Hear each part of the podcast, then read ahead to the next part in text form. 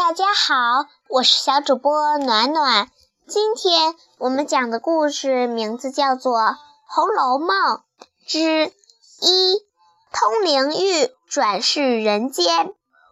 话说女娲补天时，留下了一块顽石，顽石变成人形，来到太虚幻境，被仙子们称作神瑛侍者。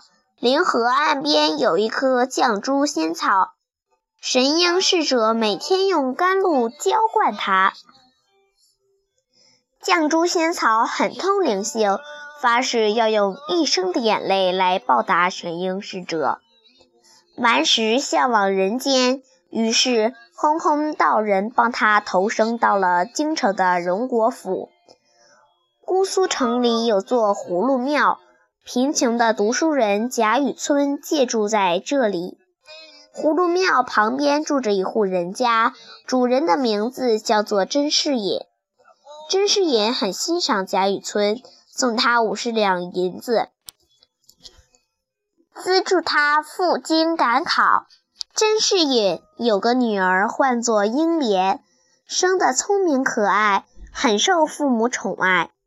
一个元宵节。家仆抱英莲去看社火花灯，从此就没了音信。甄家人四处寻找，没找到女儿，后来又遭了火灾，只好投奔亲戚去了。贾雨村当官后不久，因为贪赃枉法被革职了。他四处游逛，来到扬州。扬州巡盐御史林如海有个女儿，叫做黛玉，正是绛珠仙草转世而生。有人推荐贾雨村做了黛玉的老师。黛玉天资聪颖，雨村十分省力。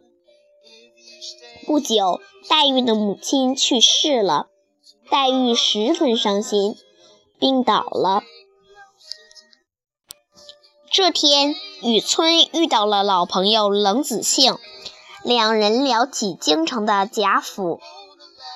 贾府占据京城的半条大街，街东是宁国府，街西是荣国府。宁国公和荣国公是同胞兄弟，他们死后，贾府的情况已经大大不如从前了。宁国府的贾珍只知道寻欢作乐。他的儿子叫贾蓉，贾珍的妹妹叫做惜春。荣国府的当家是黛玉的外婆史太君，人们叫她贾母。史太君的大儿子贾赦继承了官爵，二儿子贾政做了员外郎。贾政的妻子王夫人生下了衔着宝玉的男孩，取名宝玉。贾母很疼爱他。贾政的大女儿元春被选进宫中做女史。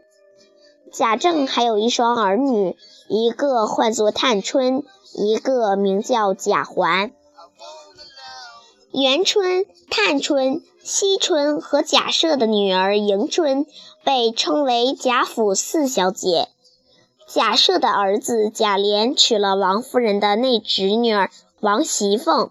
为妻，人称凤姐。贾雨村和冷子兴两人又聊了一会儿，就告别了。亲爱的小朋友们，今天的故事讲完了，我们明天再见。If you say closer.